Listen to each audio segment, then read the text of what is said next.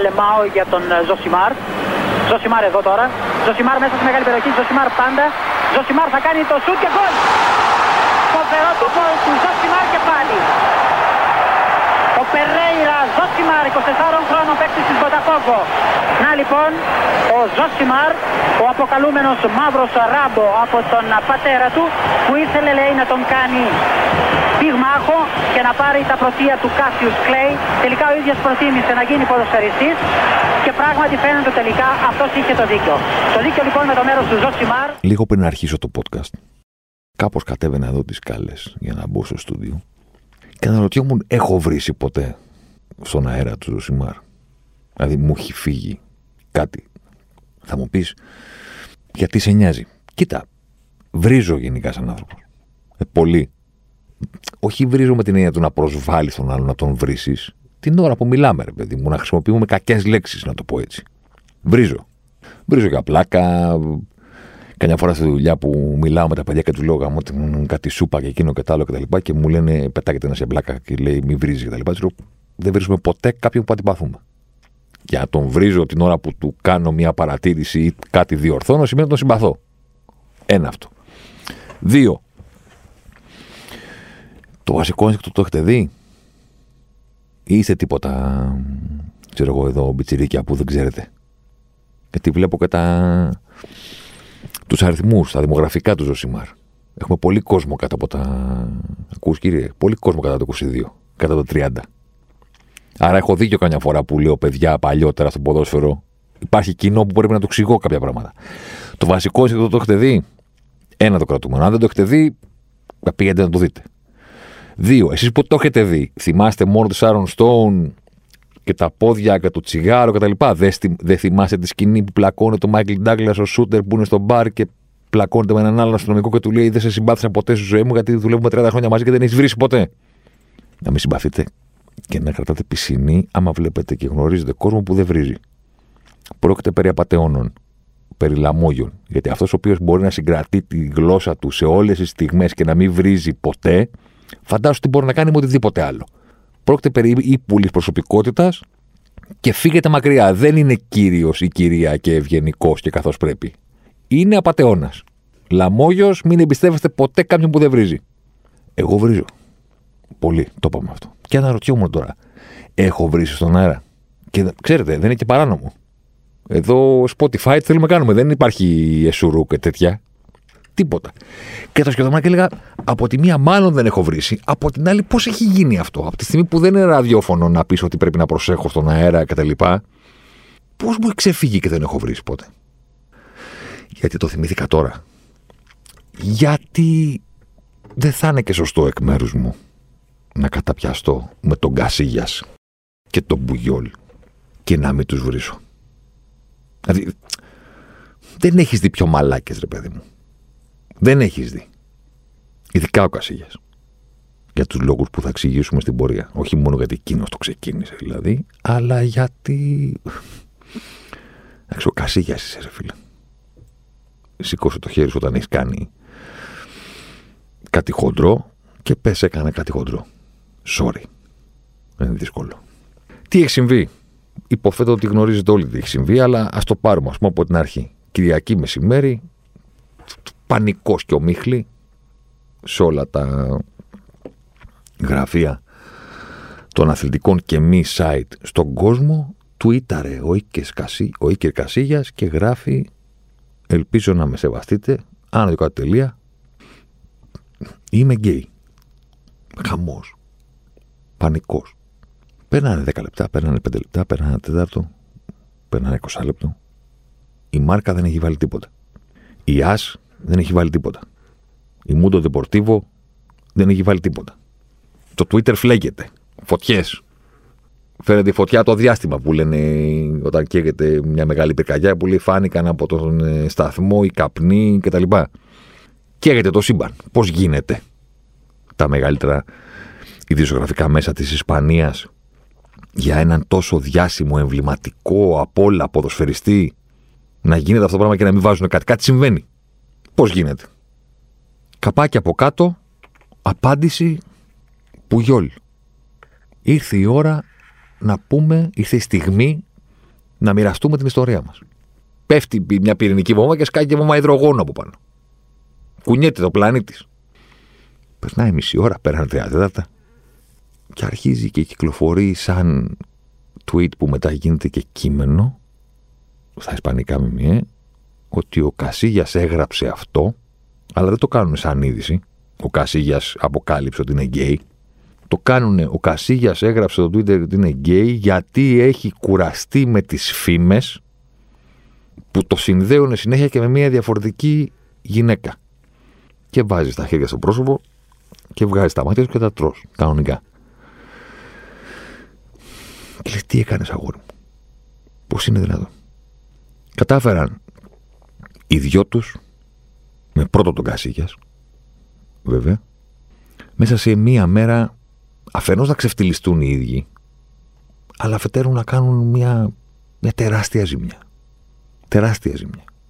Κατάφερε ο Κασίγιας δηλαδή την ίδια μέρα να τον βρίζουν οι ομοφοβικοί και οι ομοφιλόφιλοι μαζί. Δηλαδή, δεν γίνεται αυτό. Πρέπει να σε. Δεν γίνεται να το καταφέρεις αυτό το πράγμα. Να κάνεις εχθρούς τόσους πολλούς και να κάνεις εχθρούς τους ομοφοβικούς. Καλό είναι. Αλλά ταυτόχρονα να καταφέρεις να κάνεις στο Twitter και τα social media τέτοιο πεδίο, όχι κάτι παράθεσης, αλλά αρνητικών συναισθημάτων, ας πούμε. Μιλάμε για μεγάλη επιτυχία. Για το μεγαλύτερο διάστημα αυτής της ώρας, το μεγαλύτερο διάστημα αυτής της ώρας το πέρασα πολύ χαρούμενος. Όχι γιατί με νοιάζει το τι γουστάρει και τι δεν γουστάρει ο Κασίγια. Πρέπει να το βγάλουμε από το, αυτό κεφάλι μας. Ότι το θέμα μας είναι τι γουστάρει και τι δεν γουστάρει. Δεν είναι αυτό το θέμα. Το θέμα είναι το νόημα πίσω από την κίνηση.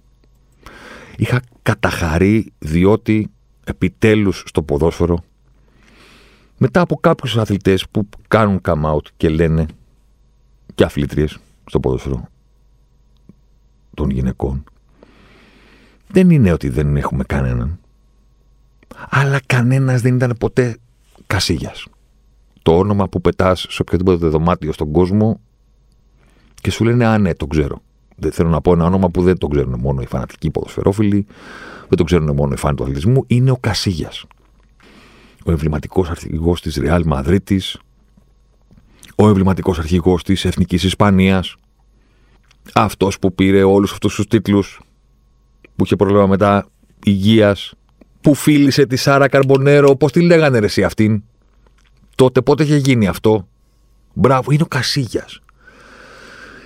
Ήταν για όλο αυτό το χρονικό διάστημα ένα συγκλονιστικό γεγονός το να βγει ο Κασίγια και να πει ότι είμαι εκεί θα ήταν προφανώς ακόμα μεγαλύτερης σημασίας και με πιθανότατα πολύ σημαντικότερο αντίκτυπο αν το έκανε όσο έπαιζε.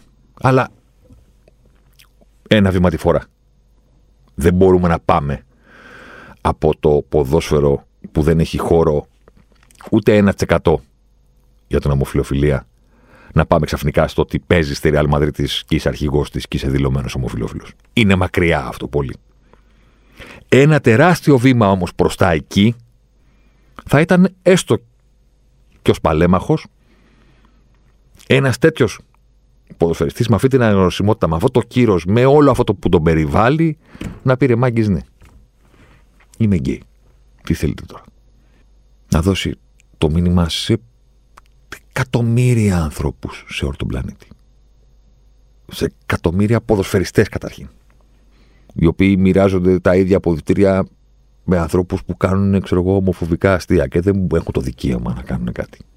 Που ξέρουν ότι πρέπει να κρύβονται για το σύνολο της καριέρας τους γιατί οι κερκίδες και οι συμπέκτες και οι αντίπαλοι και όλοι αυτοί δεν μπορούν να το σεβαστούν αυτό το πράγμα. Θα αντιμετωπιστούν κάπως. Και δεν είναι μόνο οι αθλητές του ποδοσφαίρου, το ίδιο ισχύει και για αθλητές άλλων αθλημάτων. Στα ατομικά είναι κομμάτι πιο εύκολο γιατί είσαι μόνος σου και κάποια στιγμή πλέον βρίσκουν όλο ένα και περισσότεροι άνθρωποι τη δύναμη να πούνε δεν χρειάζεται να κρύβομαι. Ρε παιδί μου, είμαι αυτός, κάνω αυτό το άθλημα και είμαι ο ομοφυλόφιλος. Είμαι η τάδε και κάνω αυτό το αγώνισμα στο στίβο, στην κολύμπηση, δεν ξέρω και εγώ πού. Και είμαι γκέι, okay. Στο ομαδικό, στο μέρος της ομάδας, είναι πολλά τα πράγματα που πρέπει να σκεφτείς. Δυστυχώς. Ενώ δεν θα έπρεπε. δηλαδή, πώς συζητάνε αυτοί οι δύο στη γωνία των αποδητηρίων και λένε: Έχεις κανένα γκόμενα, ρε. Με τον ίδιο τρόπο θα πρέπει να συζητάς και εσύ. Δηλαδή, τόσο απλό είναι. Δεν είναι κάτι άλλο. Κάτι τόσο απλό. Ότι όπως έχουν όλο το δικαίωμα να συζητάνε για αυτό το κομμάτι της ζωής τους, θα πρέπει να το έχεις και εσύ. Αυτό είναι. Και να μην χρειάζεται να κρύβεσαι και να λες: Ναι, ναι, έχω κι εγώ μία και να μην έχεις γιατί είσαι γκέι. Ξέρω εγώ. Αυτό είναι. Και πέρα από τους ανθρώπους, τους αθλητές του ποδοσφαίρου και των υπολείπων αθλημάτων, υπάρχουν και τα εκατομμύρια παιδιά εκεί έξω που δεν κάνουν αθλητισμό, αλλά παρόλα αυτά ζουν σε ένα περιβάλλον που το come out είναι ακόμα ξέρω εγώ, το πιο δύσκολο πράγμα που να κάνουν ζωή τους. Γιατί ακου, ακολουθεί μετά από πάρα πολλά χρόνια στα οποία κρύβονται. 5, 10, 15, 20, 25 είναι κάποια χρόνια στα οποία πρέπει να παριστάνουν ότι είναι κάτι άλλο. Και μετά το κάνουν πρέπει να αγωνιούν για την αποδοχή που θα έχουν από όλο τους το περιβάλλον. Το να έβγαινε ο Κασίγιας και να πει στα σοβαρά, παιδιά, είμαι γκέι, θα ήταν τεράστιο πράγμα. Τεράστιο. Για το ποδόσφαιρο, για τον αθλητισμό και την κοινωνία γενικότερα. Οπότε ναι, χάρηκα πάρα πολύ. Όχι γιατί με νοιάζει τι κάνει ο Κασίγια. Αλλά για αυτό που θα σήμαινε αυτή η δημοσιοποίηση. Όταν μάλιστα το γράψε κάπου κάτω ο Πουγιόλ, ότι ήρθε η ώρα να πούμε την ιστορία μας, καταρχήν ήταν άθλιο αυτό που συνέβη, κατά τη γνώμη μου, γιατί το μυαλό του κόσμου πηγαίνει στο κοτσομπολιό. Α, τα είχαν. Που θα μπορούσαν και να τα έχουν. Αλλά δεν είναι αυτό το θέμα μας. δηλαδή, θέλω να πω στη συγκεκριμένη περίπτωση το θέμα δεν είναι το κοτσομπολιό. Ε, ξέρω εγώ, ο αρχηγός της Real Madrid θα είχε με τον αρχηγό της Μπαρσελόνα. Καταλαβαίνω ότι προκαλεί ενδιαφέρον, αλλά δεν είναι αυτό το σοκαριστικό εκείνη τη στιγμή. Σοκαριστικό θα ήταν αν ο αρχηγός της Ρεάλ, ο πρώην αρχηγός της Ρεάλ, μαζί με τον πρώην αρχηγό της Μπαρσελόνα, ταυτόχρονα βγαίνουν και λένε αυτό. Θα ήταν συγκλονιστικό. Άσχετα αν τα είχαν ή όχι γάμο το κερατό μου, δεν είναι αυτό το θέμα μας. Όλοι πήγαν στο τα είχαν και εδώ Brockback Mountain και αστιάκια και μιμ και όλη αυτή η ομοφοβία. Το τύπο. Πρέπει να, να, να πάμε να συζητήσουμε τώρα. Πω, πω, πω, πω, τι έχουμε να πούμε, τι αστεία θα βγάλουμε. Κατάλαβα, δεν κατάλαβα. Μπερδεύτηκα εκείνη τη στιγμή να κάνω αυτό το πράγμα που Γιώργο και λέω κάτσε τώρα. Το έχουν συνοηθεί, κάνουν ένα κάτι από κοινού.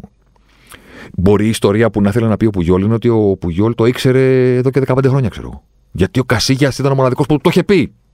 Μόνος στον Πουγιόλ. Οπότε να μοιραστούμε την ιστορία μας. Ότι εγώ το ήξερα τόσα χρόνια και σε στήριζα. Δεν ξέρεις ποια μπορεί να είναι η ιστορία. Στο μυαλό πήγε η ιστορία ότι τα έχουν. Αλλά θα μπορούσε η ιστορία να είναι πολλά πράγματα θα μπορούσε να είναι και ο Πουγιόλ ομοφυλόφιλο χωρίς να τα έχουν στο φινάλε. Και απλά να είναι οι δύο μοναδικοί που το έχουν επικοινωνήσει μεταξύ τους. Όλα αυτά τα χρόνια που ήταν αντίπαλοι στον Μπαρσελόνα Ρεάλ και συμπαίκτες στην εθνική Ισπανίας.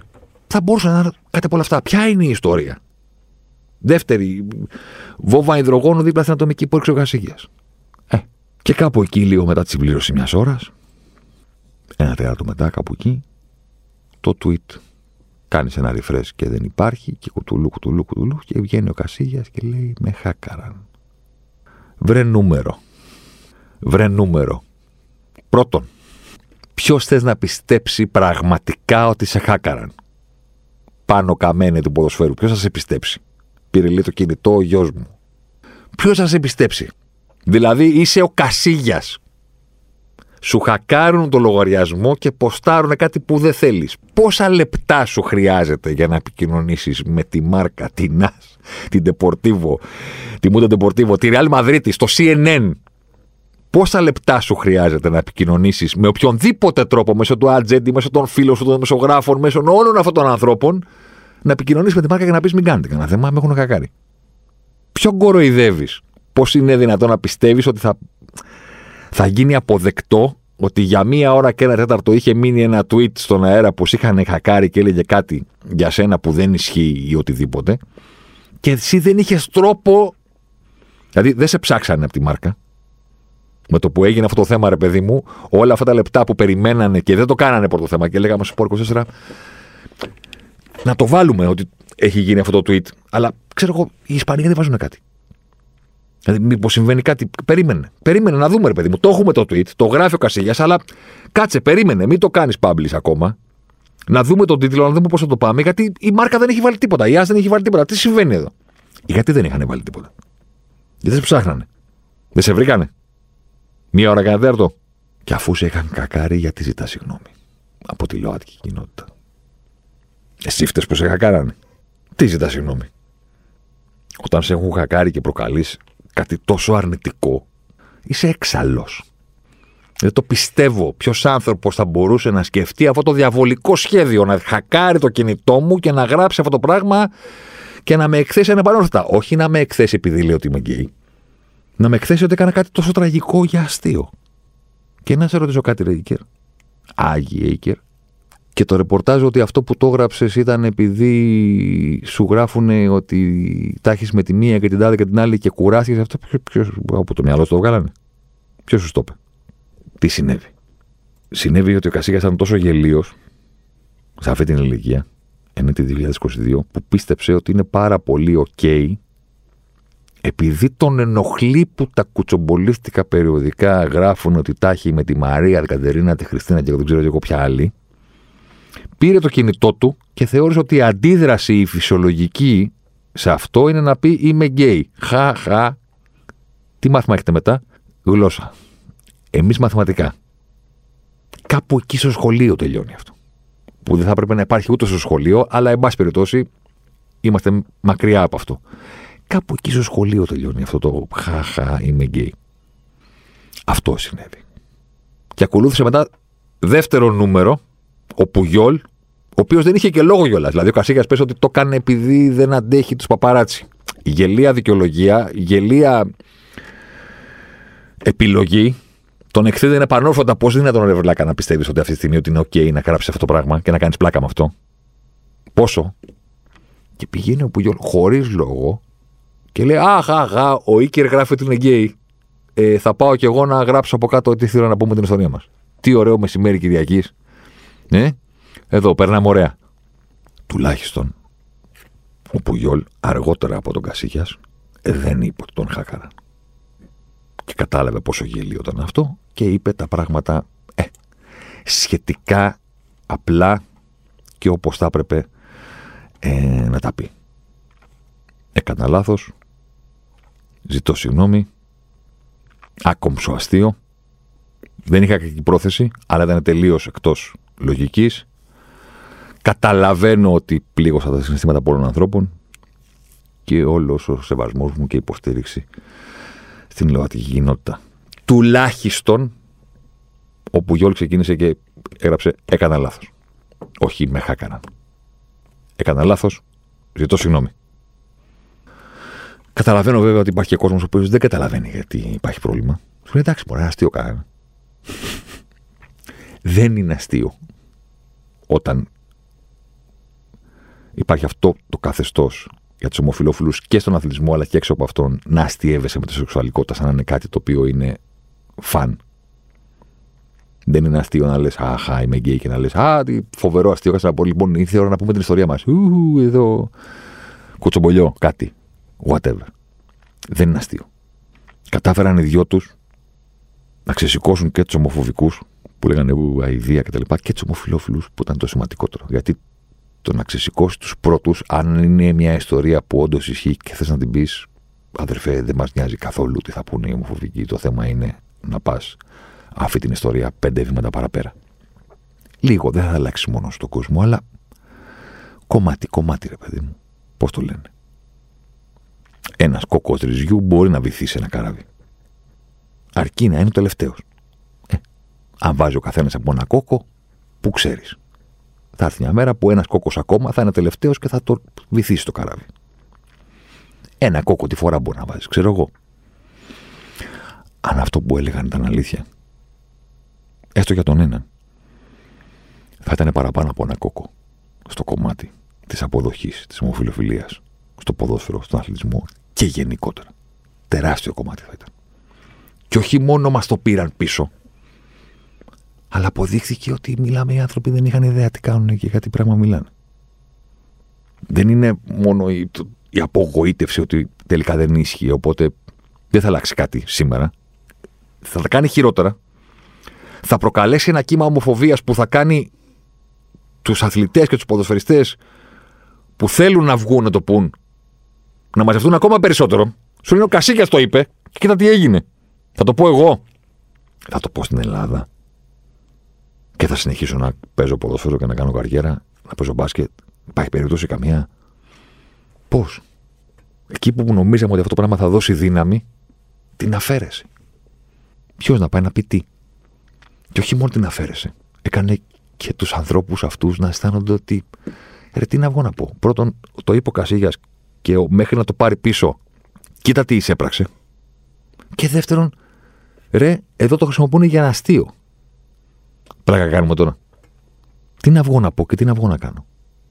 Κάτσε εδώ, παίξε μπάλα, παίξε μπάσκετ, παίξε βόλι. Τι είναι αυτό. Περίμενα να τελειώσει η καριέρα σου. Ε.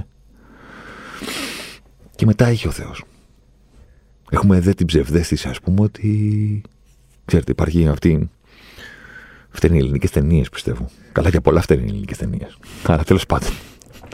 Αυτό είναι μια άλλη κουβέντα. Υπάρχει ψευδέστηση σε ένα κομμάτι, δεν ξέρω πόσο μεγάλο είναι αυτό. Κάτι διαπιστώνω που και που. Ότι ο ομοφυλόφιλος είναι ο παράβας, παιδί μου. Δηλαδή, κατάλαβες ότι πρέπει να περπατάει, να μιλάει, να ντύνεται και να φέρεται με έναν τρόπο που τον βλέπεις από δορυφόρο. Υπάρχει ακόμα μερίδα του κόσμου που πιστεύει ότι αυτό είναι. Ότι αποκλείεται κάποιος ο οποίος δεν έχει κάτι τέτοιο στη φωνή του ή στην εμφάνισή του, στην κίνησή του να είναι ομοφυλόφιλος. Πρέπει να είναι σε αυτό. Οπότε αυτή η μερίδα του κόσμου, όταν βλέπει ποδόσφαιρο, δεν μπορεί να, το, να, να, να, δεν μπορεί να το φέρει στο κεφάλι του ότι παίζουν 22 ποδοσφαιριστές μπαλά, ότι και είναι πιθανό ένας ή δύο να είναι ομοφυλόφιλοι. Είναι στατιστικά πιθανό. Δεν έχουμε πληροφορίες, δεν είναι θέμα κουτσομπολιού, δεν είναι έχω ακούσει κάτι. Είναι πιθανότητες, στατιστικές. Και δεν μπορεί να το φέρει. Σου λέει, έλα ρε, είναι ποδοσφαιριστές εδώ πέρα, τους βλέπεις. Ε. Πώς περιμένεις να τους δεις, Να τρέχουν με χτένες. Δηλαδή αυτή, αυτή είναι η εικόνα που έχει στο μυαλό σου, αυτό είναι το στερεότυπο, το, το μοναδικό στερεότυπο που μπορεί να αποδεχθείς είναι αυτό της κομμότρια του Λαζόπουλου, πώς λεγόταν αυτό, θυμάσαι; Ε, θυμάσαι, γελάς. Αυτό νομίζεις ότι είναι; Περιμένεις κάποιον να, δει, να, να τον δεις να παίζει ποδόσφαιρο έτσι και να πεις Α, υπάρχει ομοφυλόφιλος ποδοσφαιριστή. Προφανώς και όχι. Δηλαδή, μια ομάδα που έχει 23-25, τι νομίζεις, στατιστική είναι; Αν δεν έχει δύο τουλάχιστον, θα έχει έναν, ξέρω εγώ. Στατιστικά. Το οποίο δεν περνάει ποτέ από το μυαλό μας. Να μου πεις γιατί να περάσει να περάσει για τα σχόλια που κάνουμε. Να περάσει για τα συνθήματα που τραγουδάμε. Να περάσει από το μυαλό των συμπεκτών του για τα αστεία που κάνουν στα αποδητήρια. Για αυτό το λόγο. Όχι για κανένα λόγο. Όχι γιατί είναι πιο σημαντικός. Που κάθονται και λένε γιατί με νοιάζει εμένα, δηλαδή αυτός είναι πιο σημαντικός. Όχι, ρε αδερφέ, δεν είναι πιο σημαντικός. Το ίδιο δικαίωμα με, με σένα θέλει να έχει. Στο τέλος των αγώνων. Στο τέλος των αγώνων. Στην Αγγλία. Στο τελευταίο παιχνίδι εντός έδρας της σεζόν δεν κάνουν το γύρο του γηπέδου και χαιρετάνε τους οπαδούς και τους λένε τα λέμε του χρόνου. Που κάποιες φορές είναι συγκινητικό γιατί ένας παίκτης είναι να φύγει, οπότε είναι και το μάτι που τον αποχαιρετάνε συνολικά την ομάδα. Δεν παίρνουν γυναίκες, παιδιά, αλλά και τις συντρόφους τους που δεν έχουν παντρευτεί μαζί και κάνουν το γύρο και βγάζουν φωτογραφίες. Γιατί είναι η μέρα των συντρόφων, ας πούμε, στο ποδόσφαιρο που βάζουν τα καλά τους, δίνουν και τα μπιτσιρίκια με τέτοια και πάνε και βάζουν γκολ στην αιστεία και γελάει το κήπο κτλ. Γίνεται όλο αυτό, δεν γίνεται. Ωραία, αυτός που είναι ομοφυλόφιλος για να μην φέρει τον δικό του το φίλο. Γιατί να πρέπει να φέρει κάποια που να μην είναι καν η σύντροφό του μόνο και μόνο για να φέρει κάποια για να μην τον υποψιαστούν. Λέω εγώ ένα παράδειγμα. Γι' αυτό είναι. Δεν μας περνάει καν το μυαλό. Ότι ξέρω εγώ, 23 παίχτες που έκαναν την εθνική Ισπανίας παγκόσμια πρωταθλήτρια, είναι πιθανό να υπάρχει ένας ομοφυλόφιλος μέσα αυτός. Και στην εθνική Ελλάδος είναι πιθανό. Και δεν το λέω για όνομα του Θεού επειδή ξέρω κάτι. Δεν θα έκανα ποτέ κάτι τέτοιο. Στη λογική του κοτσομπολιού ότι wing wing, σας κλείνω το μάτι. Χαχά, πήραμε το Euro και στους 23 ε, θα υπήρχε και ένας. Ε, και το λέω επειδή δεν ξέρω τίποτα. Δεν ξέρω τίποτα. Ξέρω μόνο ότι είναι στατιστικά πιθανό. Και αυτός οποιοδήποτε σε οποιαδήποτε ομάδα του κόσμου, σε οποιαδήποτε τάξη του κόσμου, σε οποιαδήποτε όροφο του κόσμου που δουλεύουμε στο γραφείο, σε οποιαδήποτε κοινωνικό υποσύνολο, ακόμα και σε μια παρέα 5 ατόμων ή 50 ατόμων ή σε μια εταιρεία 250 ατόμων, πρέπει να έχει τα ίδια δικαιώματα με όλους. Που σημαίνει να μπορεί να συζητάει γι' αυτό όπως συζητάνε όλοι οι υπόλοιποι για τις δικές τους σχέσεις. Το να περάσει ο ή σύντροφό του από το γραφείο, να του δώσει ένα φιλί στην πόρτα και να φύγει γιατί σου έφερα το φορτιστή που ξέχασε το πρωί από τη δουλειά. Απλά πράγματα καθημερινά. Πρώτον, έχει δικαίωμα σε αυτό. Δεύτερον, έχει το δικαίωμα να μην ακούει πράγματα που τον προσβάλλουν. Είναι τόσο μα τόσο απλό. Δεν θα αλλάξει μια μέρα. Δεν θα αλλάζει την Κυριακή. Αλλά Δεν είναι ότι ξεφτυλίστηκαν επί προσωπικού ο Κασίγιας και ο Πουγιόλ. Στο φινάλε έχουν τόσο φάντομ και τόσο μεγάλη καριέρα πίσω που. Εντάξει. Θα ξεχαστεί. Εν πάση περιπτώσει. Δεν είναι ότι ξεφτυλίστηκαν. Σε αυτή την ηλικία να κάνουν τέτοια αστεία, δηλαδή λες, τι έχετε μέσα στο κεφάλι σας; Είναι ότι όχι μόνο δεν πήγαμε ένα σημαντικό βήμα προς τα μπρος, αλλά γυρίσαμε και πάρα πολλά βήματα προς τα πίσω σε αυτόν τον τομέα. Αφήνουμε το δίδυμο. Κασίγια και Πουγιόλ και την απογοήτευση για όλο αυτό το θέμα της Κυριακής και πάμε στον Εμπαπέ. Δεν θα βρίσω. Θα μου έρθει στο στόμα, θα το κρατήσω. Την πρώτη φορά που έβαλα έναν αστερίσκο για τον Εμπαπέ ήταν. Πάμε για κανέναν χρόνο. Στην απονομή της χρυσής μπάλας τον Νοέμβριο του 21 που τον έχει πιάσει η κάμερα να έχει αυτή την αντίδραση και να σηκώνει το φρύδι και να κάνει αυτό τη φάτσα και το στραβό το στόμα όταν ανακοινώθηκε ότι ήταν ένατος στην ψηφοφορία. Τον μικρό τον γουστάρα από, από την αρχή. Έχω γράψει κείμενα μάλιστα που τον έχω αποθεώσει παραπάνω από, όσους, από ό,τι θα έπρεπε και τύπου η Ρωσιλία, τι μη τον βάζει στην ίδια θέση με το φαινόμενο, τον ε, Ρονάλντο δηλαδή, τον Βραζιλιάνο. Τι είναι αυτά που γράφεις, θέλω να πω δεν είναι ποδοσφαιρικό το θέμα μου. Δεν είμαστε εδώ για να συζητήσουμε το αν είναι καλός ποδοσφαιριστής ή όχι. Είμαστε εδώ για να συζητήσουμε ότι ρε άδερφε κούρασες. να στο πω και έτσι. Δηλαδή, μέσα στην εβδομάδα, breaking news. Μαξί μου το στείλανε και πάρα πολύ γιατί χρησιμοποίησε λέει, την έκφραση στην οικογένειά του ότι ήταν λάθος συνολικά δικό μας, ας πούμε, σαν οικογένεια να μείνουμε στην Παρή. Κάναμε λάθος και πάνω από όλους εγώ. Και οπότε μου το στείλανε όλοι και μου λέγανε Ζωσιμάρ, ο Ιμπαπέ σε μιμείται και είπε κάναμε λάθη πρώτος εγώ. Που δεν είναι δικό μου βέβαια, είναι του, του Καραμαλή έχουμε πει. Που το τσίμπησε ο φίλος μου ο Τίτσερ και το είχαν δική του ατάκα και μετά το πήρα εγώ από το Τίτσερ και το λέω στη δουλειά. Κάναμε λάθη, πρώτος εγώ. Κούρασες ρε φίλε, κούρασες. Κούρασες. Το Μάιο υπέγραψες νέο συμβόλαιο. Είναι Οκτώβριος. Τι φάση. Τι φάση. Τι, αυτή τη δουλειά κάνουμε με σένα. Έξι μήνες το χρόνο θα ασχολούμαστε με το ποιος σε θέλει και ποιος δεν σε θέλει, αποκλειστικό, το βραβείο, το, τη συνάντηση, το εκείνο, το άλλο. Τι θα γίνει με σένα, ασχολούμαστε; Ποιος νομίζει ότι είσαι; Είσαι ένας συγκλονιστικός ποδοσφαιριστής. Πάρα πολύ ωραία. Είσαι ένας ποδοσφαιριστής που στα 19 κατέκτησε τον παγκόσμιο κύπελο. Και σκόραρε μάλιστα στον τελικό. Και έτσι έγινες ο δεύτερος teenager που σκοράρει στο τελικό παγκοσμίου κυπέλο μετά τον Μπελέ. Είσαι, ναι. Αλλά ήρεμησε λίγο. Τώρα το επέγραψες στο συμβούλιο. Τι έγινε και θες να φύγεις. Τι έγινε και νομίζεις ότι κάθε φορά που θες να φύγεις, ξέρω εγώ, το συμβόλαιο δεν μετράει, ας πούμε, και πρέπει, ξέρω εγώ, να σε δώσουν, να σε πουλήσουν. Δεν το υπέγραψες. Δεν πήρες 100 εκατομμύρια λίρες, πόσα λένε ότι πήρες σαν πριν υπογραφή. Δεν παίρνεις ένα πενιντάρι το χρόνο, χωρίς τα μπόνους, χωρίς τις εμπορικές συμφωνίες, χωρίς όλα αυτά. Δεν το υπέγραψες αυτό το πράγμα. Είναι για, πέντε, για πέντε χρονιά και δεν το πιστεύεις.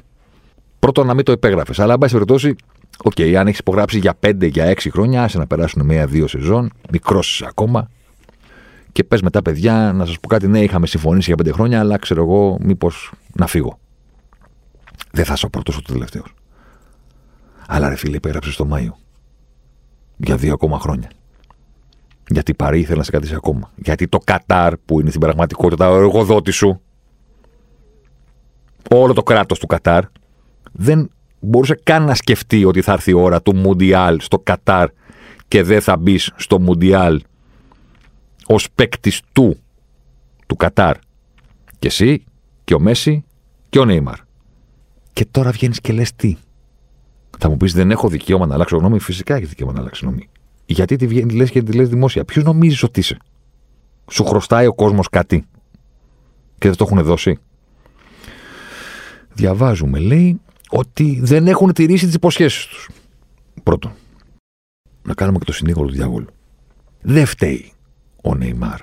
Ο Εμπαπέ, συγγνώμη. Που η Πάρη είναι κάτι made up. Δεν είναι κανονικός ποδοσφαιρικός σωματείο.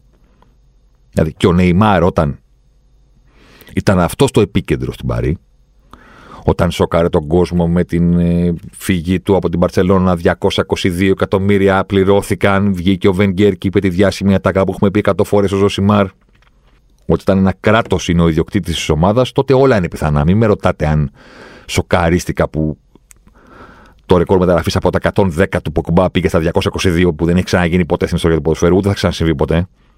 Αφού είναι το κράτος του Κατάρ είναι ο ιδιοκτήτης, γιατί να μην μπορεί να συμβεί. Τότε λοιπόν φάνηκε από τότε ότι δεν είναι κανονική ποδοσφαιρική ομάδα, γιατί πήγε ο Νεϊμάρ και πέραψε ένα συμβόλαιο που του έλεγε λοιπόν, ε, θα σε πάρουμε. Πολύ ωραία. Θα πληρώσουμε τη ρήτρα σου. 222. Πάρα πολύ ωραία. Θα σου δώσουμε τόσο το χρόνο. Φανταστικά. Θα πάρεις τόσα μπόνους. Πολύ ωραία. Θα πάρεις ε, όλα αυτά. Να σας πω, να βάλουμε και έναν όρο στο συμβόλαιο ότι μπορώ, αν δεν θέλω, να μην προπονούμε. Να τον βάλουμε, λέει η Paris Εκεί καταλαβαίνεις ότι πρόκειται περί φάνση καφενείου. Δηλαδή, ναι, μεν υπάρχει πολύ χρήμα, αλλά δεν υπάρχουν δομές, δεν υπάρχει κάτι.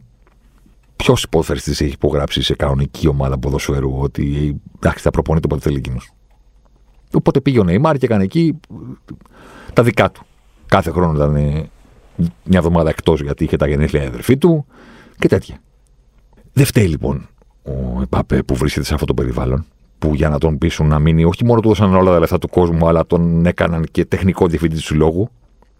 Διαβάζω εδώ αξιόπιστο κείμενο του Independent και όχι έτσι ας πούμε κουτσομπολιά και τέτοια πράγματα ότι λέει κάθισε κάτω και τους είπε: Κοιτάξτε να δείτε, ε, το Παρίσι είναι μια ασταμάτητη παραγωγή ταλέντου, την οποία δεν εκμεταλλευόμαστε και πιστεύω ότι πρέπει να κάνουμε ένα μοντέλο στο οποίο να αξιοποιήσουμε, να κάνουμε μια νεανική ομάδα ε, και να μην κάνουμε μεγάλες φωτογραφίες ας πούμε, να σταματήσουμε αυτό το μοντέλο προς όφελός του φυσικά για να μείνει αυτός και τα λοιπά και να πάρουμε εδώ τους νέους μπιτσιρικάδε και να έχουμε γαλλική ταυτότητα. Παριζιάνικη, μάλλον για να είμαστε ακριβείς. Γιατί και ο ίδιος είναι αποτέλεσμα αυτό που είναι η Γαλλία. Με γονείς από Καμερούν και από ε, Αλγερία. Αυτό είναι το Παρίσι. Καμερουνέζοι, Αλγερινοί, Γάλλοι, όλα μαζί, να εκμεταλλευτούμε αυτό, να έχουμε γαλλική ταυτότητα, να πάμε μπροστά. Α, επίσης θέλω να πιέζουμε, να πιέζουμε να γίνει μια ομάδα που θα πιέζει ψηλά. Άκου τώρα. Κάνει σχέδια, 23χρονο, για το πώς θα παίζει η ομάδα του. Και εγώ θα παίζω στην κορυφή και να μου πάρετε ένα παίχτη σαν το Ράσφορντ να παίζει κάποιες φορές τα πλάγια να με βοηθάει και να παίζουμε και δίδυμο μαζί στην επίθεση. Και δεν του τα κάνανε, του Κιλιάν, και τώρα είναι σαν προδοσία. Και το διαβάζεις όλο αυτό και λες, με ποιον να τα, να ταχθώ, με την ομάδα; Δεν μπορώ. Με τον παίχτη πάλι δεν μπορώ. Απλώς με τον παίχτη θα ασχοληθούμε και θα τον κριτικάρουμε γιατί ο παίχτης στο φινάλε μας νοιάζει. Ποιος νοιάζεται για την Παρίσι Εντάξει, κάποια δεκάχρονα και δεκατετράχρονα και δεκαεξάχρονα νοιάζονται παγκοσμίως γιατί μεγάλωσαν σε μια εποχή που Παρί είναι κάτι. Δεν έχουν την αίσθηση που έχουμε εμείς ότι η Παρί δεν είναι τίποτα. Ιδρύθηκε το 1971 και την πήραν Καταριανή και την κάνανε κάτι τώρα. Και θα μπορούσαν να έχουν πάρει την Αζαξιό και ένα νέα Αζαξιό στη θέση της. Αλλά δεν μας νοιάζει η Πάρη Σερμέν. Δηλαδή, άντε και διαλύεται του χρόνου και πέφτει στη γάμα εθνική. Τι μας λείπει. Οι παίχτε είναι οι πρωταγωνιστές μας. Οι παίχτε μας φέρνουν εδώ και συζητάμε. Οι παίχτε είναι που κάνουν καριέρες και τους συζητάμε και τους θυμόμαστε και μας χαρίζουν στιγμές στο φινάλε. Γιατί στο, στο τέλος της ημέρας δεν παίζει ρόλο τι ιστορίες λέμε και το τι podcast κάνουμε. Στο τέλος της ημέρας παίζονται ρόλο τα 90 λεπτά. Στα 90 λεπτά, αν ο Εμπαπέ έπαιζε στη Μονακό ή αν έπαιζε στη Ναζαξό, τι μας νοιάζει; Είναι η ομάδα μας. Δεν είμαστε 12 χρόνων. Οπότε προφανώς και θα κράξω τον Εμπαπέ. Αλλά αυτό δεν σημαίνει ότι δεν εκτιμώ την Πάρη.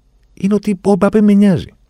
Ποιος νομίζεις ότι είσαι, ρε φίλε, και στα κοστήρια του σου λε πώς θα παίξουμε; Τι ξέρεις εσύ; Ποιος τα, είπε, ποιος τα είπε όλα αυτά; Ποιος σου είπε ότι να παίξουμε έτσι και να πάμε εκεί; Τι... Πού, πού τα μάθες αυτά εσύ; Είπε ο Ανδρή, και αυτός πήρε το Μουντιάλ μικρός. Όχι στα 19, αλλά κάπω το πήρε μικρός. Το 98. Όταν με τον Τρεζεγκέ ήταν τα μπιτσιρίκια της επίθεσης που έπαιζε ο, ο Γκιβάρς και ο Ντουγκαρί, αυτά τα, τα, τα ντυμένα ξύλα εκεί. Και αυτό το πήρε μικρός.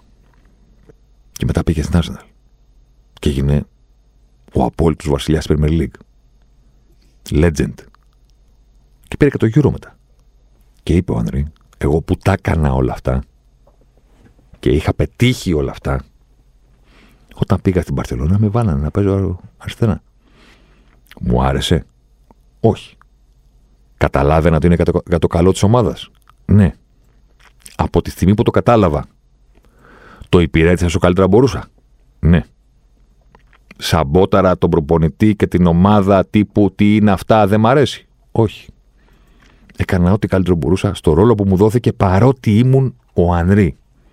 Και το πράγμα δούλεψε και το 2009 ο Ανδρέη κατέκτησε και αυτό που του έλειπε. Το Champions League. Στο τελικό της Ρώμης, στο Barcelona United, 2-0. Έτσι πάει. Ήταν σαν να έλεγε ο Ανδρέης στον αέρα. Ναι, είσαι πετυχημένος, ναι, είσαι κάποιο. Και εγώ ήμουν, αλλά υπάρχει ένας προπονητής, υπάρχει μια ομάδα, υπάρχουν πλάνα. Εσύ θα τους πεις τι θα κάνουν. Ο Εμπαπέ είπε εκείνος. και τα κάνει εκεί που πιάνουν. Δηλαδή θέλω να πω, δεν θα μπορούσε να κάνεις άλλη ομάδα. Δεν θα μπορούσε να το κάνει η Real Madrid αυτό. Συγγνώμη. Συγγνώμη. Μπορεί να τον ήθελε άλλος ο τίποτα, μπορεί να έγινε χαμός όταν είπε το όχι, μπορεί να βάλανε μέχρι και τον Ντάμπας να ξεσηκωθεί εναντίον. Δεν ξάγινε ποτέ. Αυτό έκανε επίθεση η Ισπανική Λίγκα. Όχι επειδή πήραν ένα παίχτη από την Ισπανία, αλλά επειδή δεν ήρθε ένας παίχτη στην Ισπανία. Δεν, μιλάμε τρομακτικά πράγματα. Αλλά παρόλα αυτά, όσο και αν τον ήθελαν, δεν θα καθόταν σε ένα δωμάτιο να σου πει λοιπόν, και πώς θα παίξουμε; Και τι θα κάνουμε; Και να σας πω κάτι, ε, δεν μ' αρέσει που παίρνετε παίχτε από τη Γαλλία, Καμαβιγκά και Τσουαμενί. Θέλω να είμαι μοναδικός Γάλλος και καλύτερα να πάρουμε Ισπανούς εδώ, να έχουμε Ισπανική ταυτότητα. Θα... Πού θα γινόταν αυτή η κουβέντα, σε ποια μεγάλη ομάδα της Ευρώπης; Έγινε στην Παρή. Από τη μία δεν φταίει ο Μπαπέ γιατί αυτό το περιβάλλον, από την άλλη τι σε προδώσανε και δεν κάνανε τι. Το μεταξύ λέει να παίξουμε λέει με ταλέντα και τα λοιπά. Κάτσε ρε φίλε, μισό λεπτάκι. Άντε και συμφωνούμε. Άντε και να πούμε ότι έχεις δίκιο. Ωραία. Ε, πόσο γρήγορα πιστεύεις ότι γίνεται αυτό; Δηλαδή, θέλω να πω, αποφασίζει η Paris Saint να κάνει μια ομάδα που θα πιέζει και θα τρέχει βασισμένη στην ταχύτητα ποδοσφαιριστών από το Παρίσι. Αυτό πώς νομίζω ότι γίνεται, ας πούμε, πόσο καιρό πιστεύεις ότι παίρνει; Δεύτερον, για δύο χρόνια δεν υπέγραψες. Μπράβο. Ωραία, πώς θα γίνει αυτό σε δύο χρόνια, ρε φίλε; Τι νομίζετε ότι είναι το ποδόσφαιρο, κλαμπ, να αλλάξουμε τις χορεύτριες που έχουμε και χορεύουν και να πάρουμε χορεύτριες που είναι διαφορετικές. Πώς θα τους βρουν αυτούς τους παίκτες, πώς θα τους πάρουν, πότε θα φτιαχτεί όλο αυτό το πράγμα. Αυτό είναι πλάνο πενταετίας, τετραετίας, ξέρω εγώ τι. Σε προδώσανε που είναι Οκτώβριος και το Μάιο σου είπανε ότι θα πιέζουν και θα τρέχουν και τώρα δεν το κάνουν γιατί. Τι. Επίσης, έχει πάρα πάρα πολύ πλάκα. Έτσι να να τηρήσουμε και την παράδοση που μας θέλει να βάζουμε πάντα μερικά νούμερα έτσι, στην πορεία. Αλλά επειδή ετοιμαζόμουν για το pod και είχα στο μυαλό μου όλα αυτά που υποτίθεται ότι ζήτησε και δεν τα κάνανε, και ε, μου έμεινε λίγο αυτό.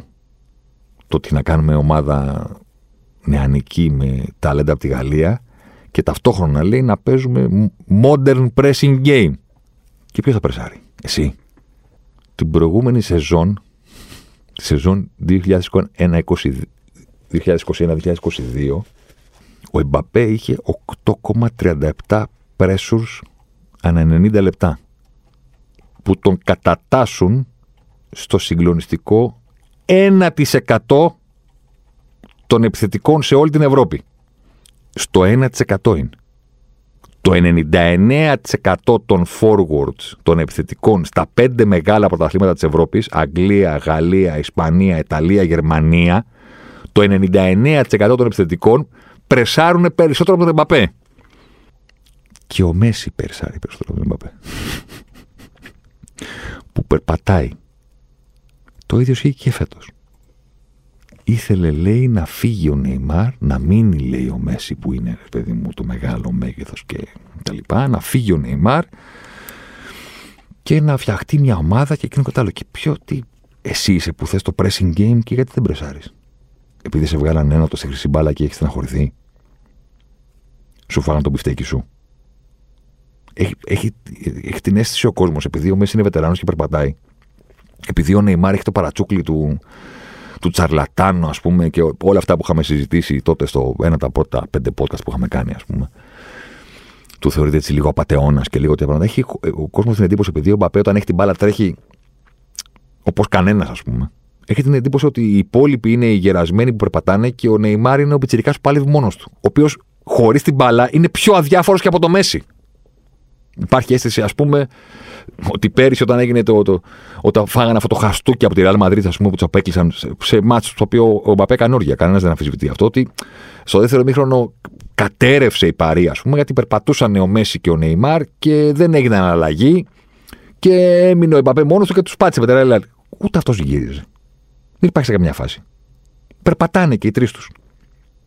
Τι pressing game μας λες. Ποιον κοροϊδεύεις. Ποιον κοροϊδεύει με αυτά τα νούμερα; Φέτος, τα ξανακοίταξα τώρα. Ο Εμπαπέ είναι στο 8% των forwards μέχρι στιγμής. Δηλαδή το 92% των επιθετικών πιέζουν περισσότερο από αυτόν. Ο Μέση είναι στο 15%. Ανανεωμένος φέτος πετάει, δεν είχε το περσινό COVID και όλα αυτά τα πράγματα. Τα έχετε δει. Και ο Νεϊμάρ είναι στο 59%. Και εσύ θες να παραστήσεις στην Παρή και σε όποιον ακούει τα μίντια που εσύ επηρεάζεις γιατί γράφουν τις ιστορίες που θέλεις, ότι εσύ είσαι ο μπιτσυρικά που τρέχει και πιέζει και θέλεις τα ταλέντα δίπλα σου και δεν θες τους γέρους. Που οι γέροι πιέζουν περισσότερο από σένα. Πιο pressing game. Ή το άλλο λέει πρότεινε λέει, να αποκτηθεί ένας στην κορυφή. Φόρσα το Ζηρού λέει να κάνουν αυτό που κάνανε και στη Γαλλία που παίζει ο Ζηρού επίθεση και η κύριο του Εμπαμπέ. Άρχισες από το 23, από τα 23, άρχισες να λες αυτά που κάνει ο Ρονάλντο από το 14-15, όταν κατάλαβε και η Ρεάλ και εκείνος ότι το καλύτερο πράγμα είναι να τον κάνω δεύτερο επιθετικό, εσύ το κάνεις στα 23. Ότι να παίξω στην κορυφή, να βάζω τα γκολ, να ανεβάζω τα νούμερα, αλλά να μην είμαι και μόνος μου. Πού να τρέχω τώρα μόνος μου στην κορυφή της επίθεσης; Δεν είναι απλό. Να έχω κι άλλον έναν, να μοιραστούμε τη δουλειά, να έχω τα γκολ άνετος. Και ξαναλέω, είναι τρομερό το ότι σε κάνει όλη αυτή η στάση να φαίνεται ότι εσύ θεωρείς ότι έχει δίκιο η Παρίσι Ζεμένη που στάχτηκε μπουρμπερι να γίνει. Να μην την ξαναδούμε ποτέ. Αλλά ρε φίλε, πού τα έχεις δει αυτά; Καταρχήν, σε όλο αυτό το διάστημα που είναι ο Μπαπέ στην Παρή, του έχει δοθεί η εντύπωση ότι οι Καταριανοί είναι οι τύποι που θα του πούνε Α, είσαι δυσαρθημένο λοιπόν πάρα πολύ ωραία. Να κάτσουμε να συζητήσουμε για να δούμε πώς θα βρεις το καλύτερο την καριέρα σου. Αλήθεια τώρα. Θέλω να πω ότι αυτή η κίνηση τώρα τον Οκτώβριο ότι έκανα λάθος, με προδώσανε, δεν κάνανε αυτά που μου υποσχέθηκαν. Μα αυτά που του υποσχέθηκαν εκθέτουν περισσότερο τον Εμπαπέ παρά την Πάρη. Α, δεν καταλαβαίνει αυτό. Αλλά ας πούμε ότι αυτός νομίζει στο, στο κεφάλι του ότι έχει δίκιο. Ωραία. Με το δίκιο και αυτή τη δημοσιοποίηση που έκανες τώρα, τι θες να πετύχεις ακριβώς; Ότι θα σε αφήσουν να φύγεις τον Ιανουάριο. Έχεις τρελαθεί. Εσύ κατάλαβες ότι αυτός ο σύλλογος θα σου δείξει κατανόηση ο Κελαϊφή και οι, και οι υπόλοιποι εκεί. Οπότε, γιατί το κάνεις όλο αυτό; Γιατί δεν αντέχεις, ε; Θες να, να βγεις να πεις το δίκιο σου. Δηλαδή έχει πάρει μια σεζόν μπροστά της, άσχετα ό,τι και αν είναι, όσο και να την απεχθάνομαι, ας πούμε. Έχει μια σεζόν να παίξει. Ωραία, θέλει να πάρει το Champions Και εσύ θες να πάρεις το Champions γιατί αν θυμάμαι καλά δεν το έχεις κατακτήσει, ναι. Έχεις κουραστεί να τρώτε ματσακόνι. Από όλους στην Ευρώπη, με όλους τους πιθανούς τρόπους. Σωστά; Δηλαδή, μία, δύο, τρεις, κάποια στιγμή θα σε πάρει και σένα η μπάλα. Δεν θα τα ρίχνουμε κάθε φορά στην Πάρη Ζερμέν όταν αποτυγχάνεις το Champions Κάποια στιγμή θα το χρεωθείς κι εσύ. Ο τρόπος σου λοιπόν είναι να τορπιλήσεις όλη τη σεζόν από τον Οκτώβριο.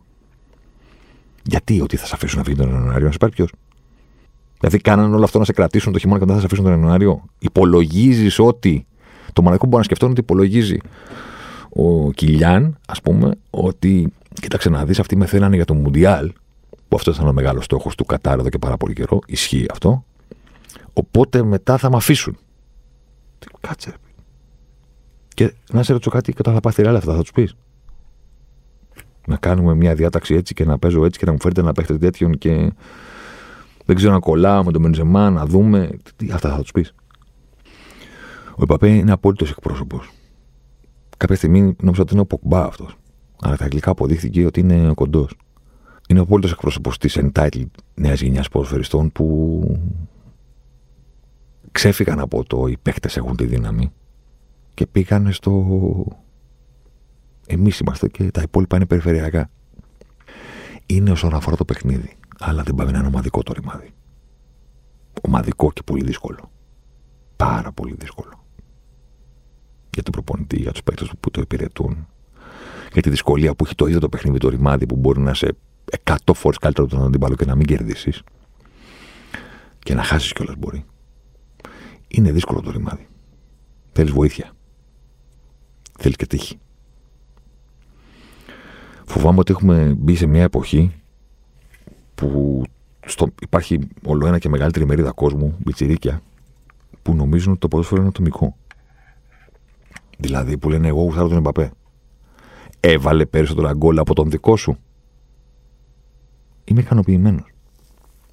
Γιατί το FIFA, το rating στο FIFA είναι καλύτερο από τον δικό σου, οπότε κερδίζω στον Τζακωμό.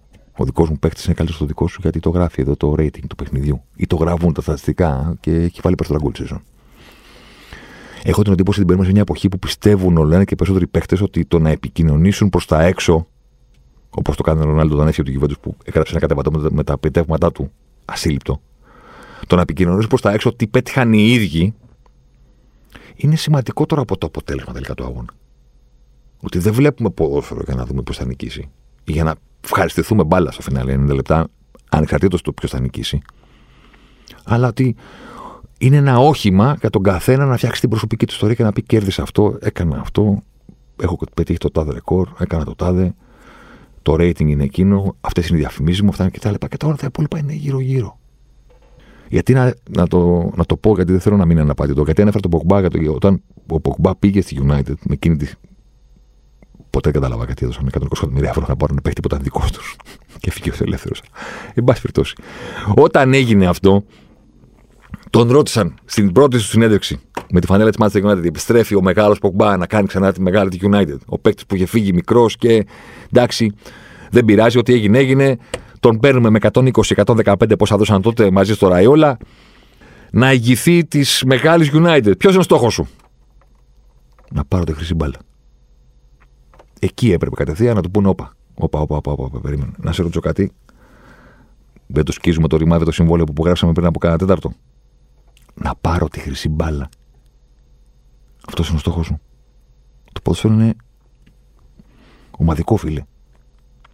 Τίτλος η χρυσή μπάλα δεν υπάρχει. Παίζουμε στην Premier League, στο κύπελο, στο League Cup και στο Champions League. Αυτή είναι η στόχη μας.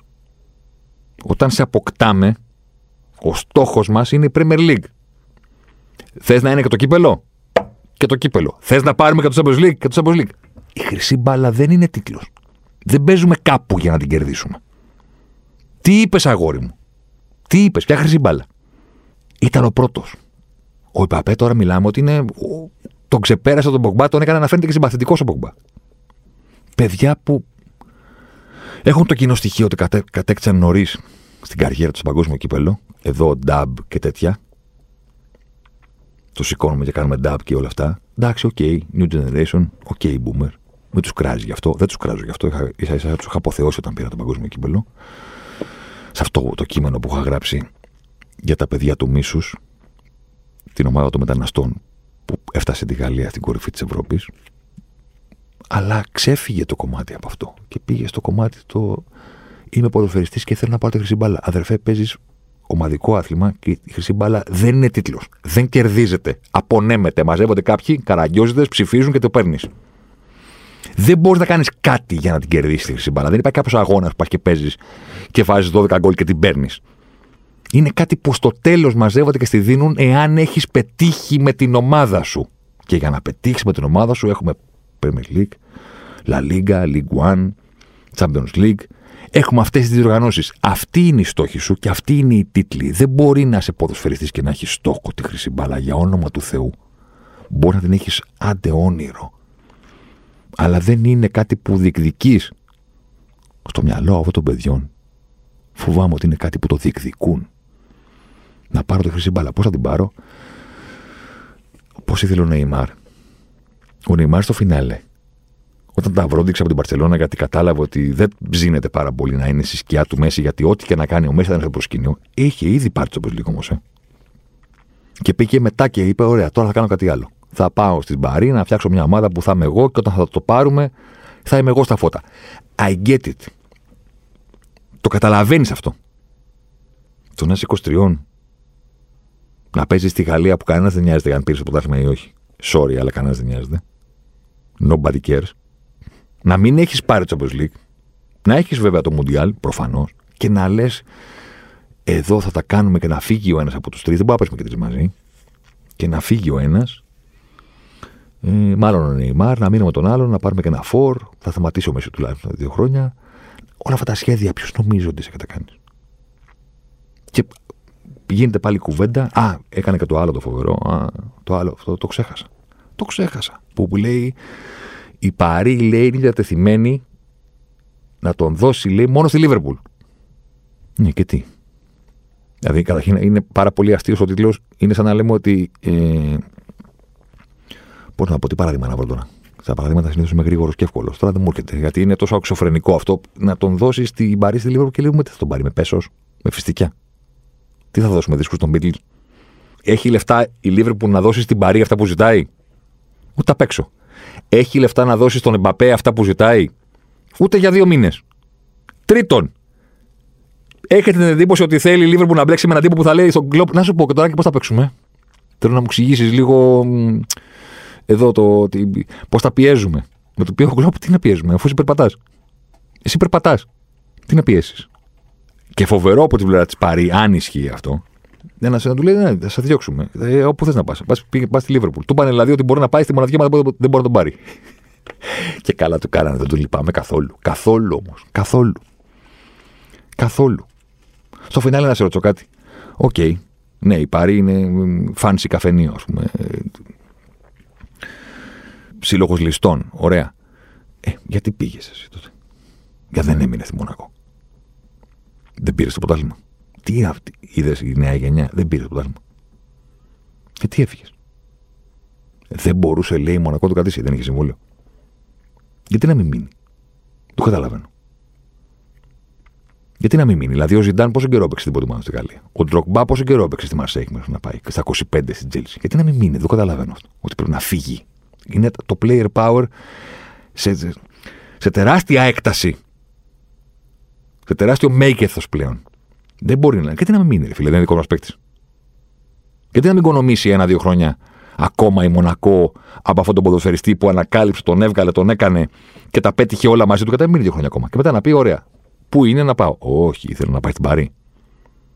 Να συνδεθώ, λέει, με την κορυφαία ομάδα της Γαλλίας πια. Τι τα λεφτά που σου δώσανε. Γιατί αν φίλε μου είχες πάει στη Ρεάλ ή στην Παρσελώνα δύο χρόνια αργότερα ή στην Premier League, θα έκανες μια κανονική καριέρα. Θα πήγαινες εκεί που ο τίτλος μετράει. Όχι στη Γαλλία, που κανένας δεν ασχολείται. Και δεν θα πείραζε που δεν θα έχεις πάρει τη Champions League, γιατί θα λέγανε όλοι Μα πήρε την Premier League. Έκανε κάτι σημαντικό. Πήρε τη La Liga, έκανε κάτι σημαντικό.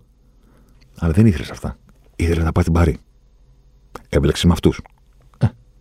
Θα σε λυπηθώ που δεν μπορείς να ξεμπλέξεις τώρα. Για κανένα λόγο. Ούτε για όλο αυτό το, το ρεσιτάλ κακομαθημένου τύπου, ας πούμε, που βγαίνει σαν μωρό και κλαίει και λέει Με προδώσανε. Και δεν κάνανε αυτά που υποσχέθηκαν. Τι Κακώς τα υποσχέθηκαν, κακώς τα ζήτησες και δεν πειράζει που δεν θα κάνανε. Η δουλειά σου να παίζει ποδόσφαιρο. Είπα, θα τον σχολιάσω χωρίς να βρίσω. Νομίζω το κατάφερα. Και έβρισα μόνο τον Κασίγιας και τον Πουγιόλ και καλά τους έκανα. Τώρα, αν εσείς πιστεύετε ότι όλα αυτά γίνανε για τον Εμπαπέ επειδή τον προδώσανε και όχι γιατί και ο Νεϊμάρ και ο Μέσι πετάνε φέτος, okay. Ο καθένας έχει την άποψή του. Έρχεται το Μουντιάλ τώρα, θα κάνει πάλι τα όργια του ο Εμπαπέ γιατί είναι παιχταράς πάνω απ' όλα. Και θα έχουμε πάλι να συζητάμε για αυτό το περίφημο Μουντιάλ, το οποίο να δω πώς θα έρθει, πώς θα το υποδεχτούμε και πώς θα το σχολιάσουμε. Μέχρι τότε, ραντεβού την άλλη εβδομάδα.